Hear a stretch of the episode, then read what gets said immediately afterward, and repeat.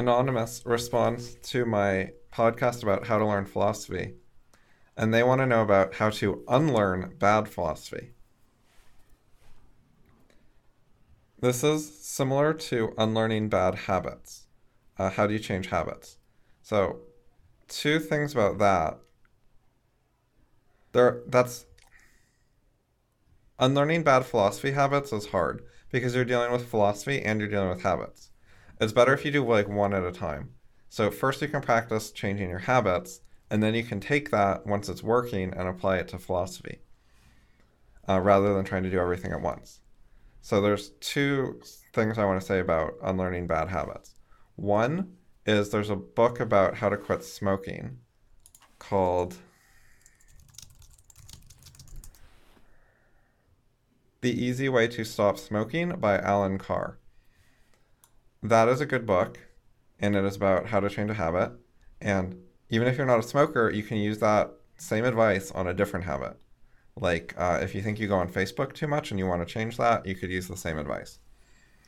Anything that you think is a bad habit that you want to change, like it has to be a bad habit in your opinion. Um, don't change a good habit, you know.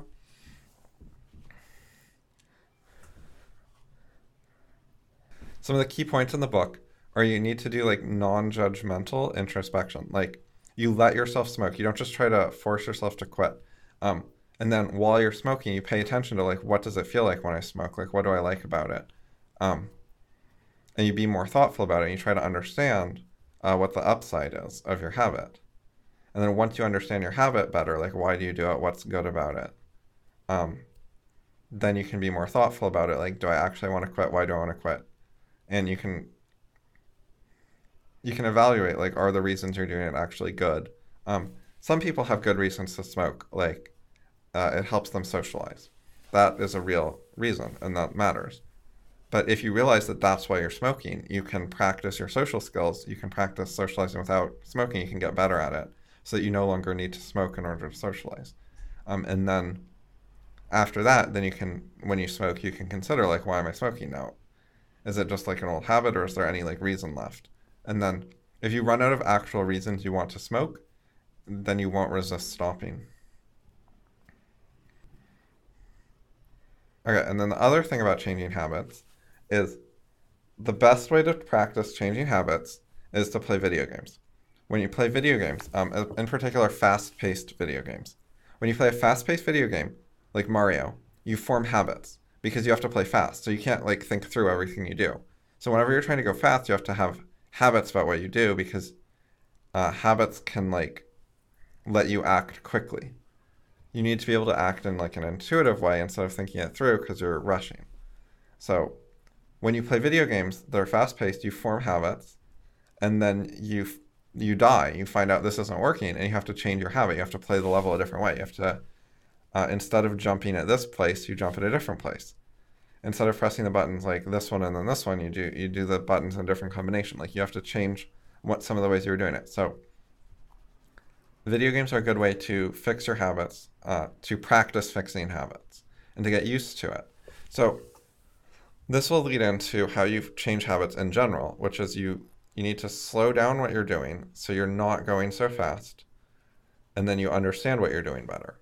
So make it slower and more conscious and uh, observe what you're doing. And then once you understand it better and you're doing it slowly, then you can slowly, consciously do something different. Um, once, once it's slow, you have conscious control over what you're doing. You're acting in a conscious way instead of by habit. So then you can do a different thing. And then you consciously do the different thing a bunch of times and you practice it and you get used to it. And then you speed up and you get faster and faster at consciously, intentionally doing it the specific way until the new thing that you're doing becomes a habit and replaces your old habit. So, in general, we automate lots of our ideas, our thinkings, our actions. Um, and then to change them, what you have to do is unautomate them, slow them down, and make them conscious again. And then change them, and then speed them back up again and practice them and automate them again. When you first learn something, what you do is you learn it consciously and then you speed it up and you automate it. Um, and in general, when you're learning, you want correctness first. You know, first try to get it slow and correct, then go faster. Don't do it fast and incorrect and then try to add correctness second. Like if you're learning typing, say, uh, you want to focus on typing the actual right letters, even if it's really slow, and then you speed up. Don't uh, focus on going fast, even if you're making a bunch of typos. You'll learn better with correctness first, and then you speed up, speed it up, because you want to practice doing the right thing, and practice helps you get faster, rather than practice doing the wrong thing and then somehow fix it.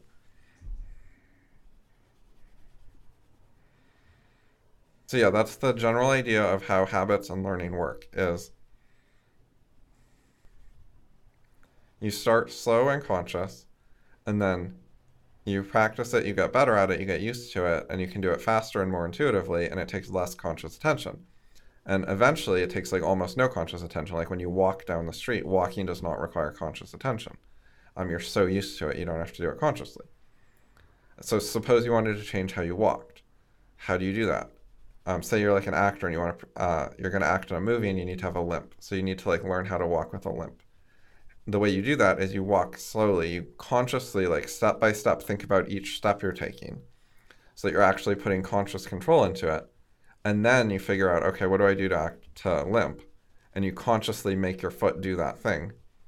And then you um you videotape it and you watch it and you see if it looks right and you keep adjusting it. Because you have conscious control right now. You can adjust it. And then once you get it right, then you practice doing that more and you start doing it faster with less thought. And then you, you keep videotaping and making sure that it's still correct. And then you get used to it after a while. In this in that case, walking normally is like so ingrained it won't be very hard to go back. Um, but with some things, if they're less ingrained and you think they're bad, then you can just like forget the old way of doing it um, after you just never use it for a long time. But sometimes you can uh, you can have like the new habit and the old habit, and you can do either one, and you have to be careful. Like you have to pay some attention to which one you're doing to make sure you're doing the new one, not the old one, because you can like revert to old habits. So that is a different thing. The monitoring is like a different thing than the changing of the habit. So it's like once you've ingrained the new habit, then you just monitor like which one did I just do? Oh, it was the wrong one, and you put like a little more conscious attention into being into the mode of the new habit.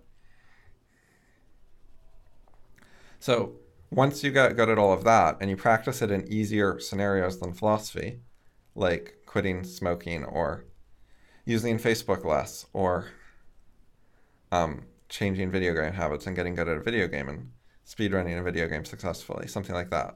Those are good ways to practice. Then, once you have a good enough grasp on how forming habits work, slowing them down, speeding them up again, etc., um, how to consciously control them and how to have them automatic without conscious control. Once you get all of that in general, then you can take that skill and start applying it to some of your things related to philosophy, like your social reactions to things you can start understanding your emotional reactions and your social dynamics, like how you respond to things positively or negatively because of their social dynamics. Uh, things like that get in the way of philosophy. Those are some of the bad philosophy.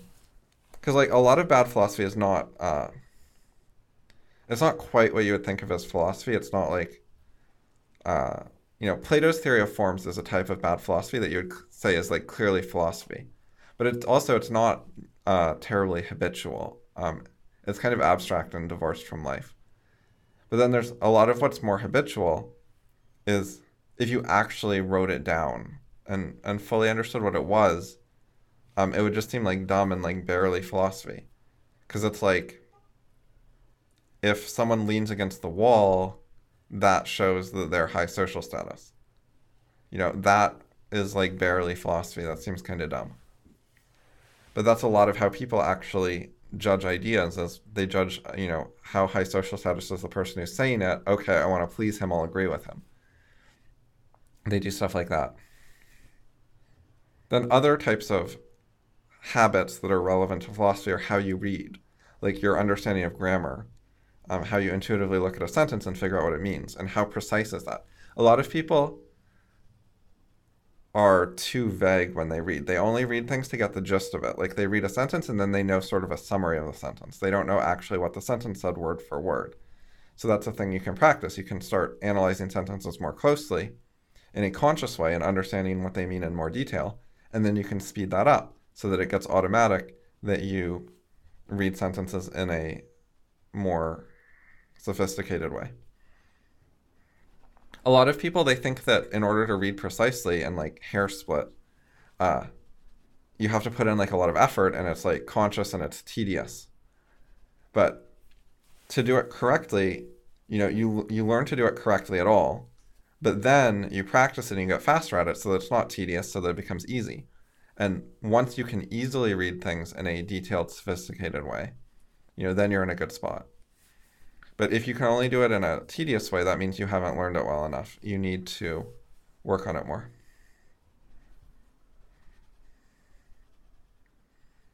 And then there's people's uh, logical intuition, like how well do they see contradictions and non sequiturs, and what is an argument versus an assertion? Um, what's a premise or conclusion or assumption versus like an explanation and reasoning?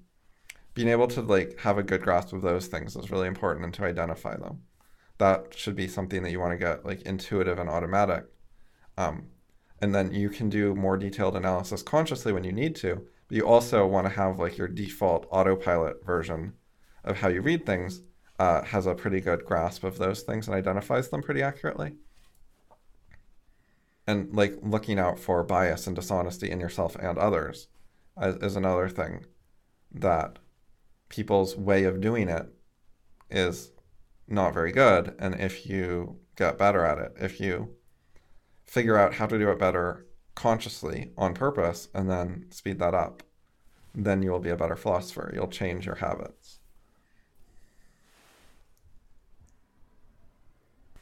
So this is a, a big project to like majorly change habits, but it's also it's a significant part of learning philosophy. It's a good question. It's um it's a major issue. An- another type of relevant habit is just emotions. A lot of people's emotional reactions. Um, so if you go to fallibleideas.com, I have an essay about emotions and how to change them, and it talks about um, slowing down your reactions so you can consciously decide what to do. Um, it's it's similar to some of the stuff I've been saying.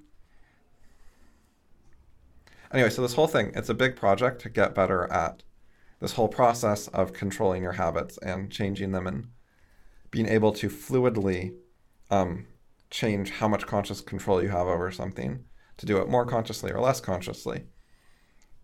With philosophy, you want to be able to like easily switch back and forth. So it's not like a big deal to change something. So you can make changes frequently and correct a lot of errors.